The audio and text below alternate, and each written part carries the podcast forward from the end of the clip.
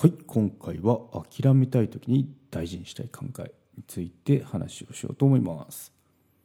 諦めたい時に大事にしたい考えですね。うん。まあ、何か始めた時にまあ、面倒くさいなとか あと結果が出なかったら継続できないよっていうことはまあよくある話ですよね、うん、私は結構飽き性な方なんですけど、うん、でここでやめてもいいんですけど、まあ、そんな時こそ一歩立ち止まってで大事にしたいよねこういう考えはっていうのをシェアしようと思いますね。はいうん、まあやめるのは簡単ですよね。なんで継続できないとか続けても結果が出ないとか言うと、まあ、モチベーションって下がってだんだんこのその続かなくなっていきますよねで自然とやめていくものなんですけど、まあ、ただ続けてれば資産となるものもありますよっていうことをこう立ち止まってあの回冷やしてあの考えてみてやめるのかやめないのかっていうのを考えてみると、まあ、結構良かったりしますよね。はい。まあ、具体的に言うと、まあ、この結構個人でも情報発信することが可能な時代なんでサイトの記事の更新とかあと YouTube 動画とか、まあ、TikTok とか上げたりとかしてますよね、うん、そういった結構こう継続してると資産資産になる系ですね、うん、っていうのもなんかこう見られてなかったらあのなんでやってんだろうとかやめちゃおうかなとか なってきますよね、うん、なんでまあそういった時っていうのはまあそのやめるのはいいんですけどもったいないですよっていうことですね。うん、なんでかっていうと、まあ、やってるうちにこの、まあ、そういった繰り返しで何かをこう作ってる作っていくっていうやつっていうのはやっぱ質って上がってくるんですよね。うん、そうで質が上がるとお客さんってやっぱ増えますよね。あともう一つその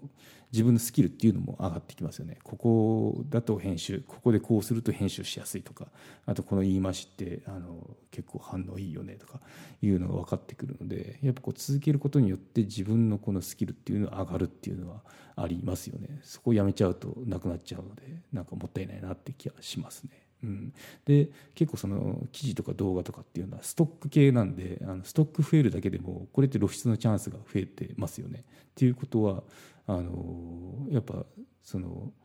見られてないからモチベ下がる読まれてないからモチベ下がるっていうのの逆をいくのであのなんかうまく転がればですけど好循環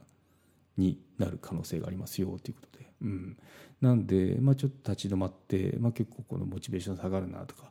いうのもあるんですけど、まあ、どうやったら続けられるかっていうのを考えることって大事ですよって、うん、いうとこですね、うん、今回のテーマこれですね。どうやったら続けられるんだろうっていうのがあの伝えたいメッセージになりますね。はい。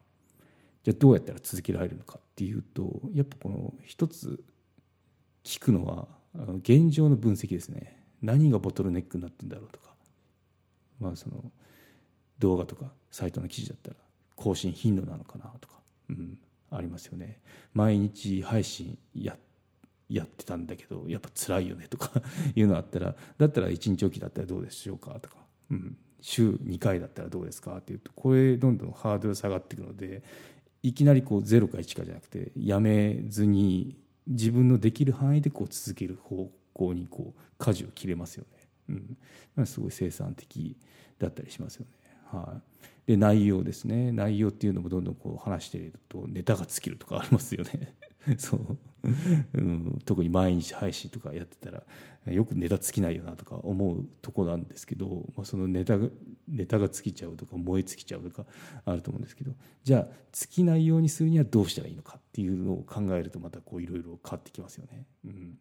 やっぱ自分の専門分野っていうのはとうとうと語れると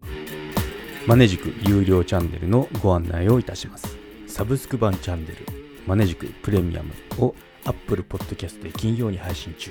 サブスク会員は今までの会員限定エピソード全てを聞くことができます。Windows の方も iTunes から聞くことができます。トライアル期間もあります。ご登録して応援いただけると励みになりますのでどうぞよろしくお願いいたします。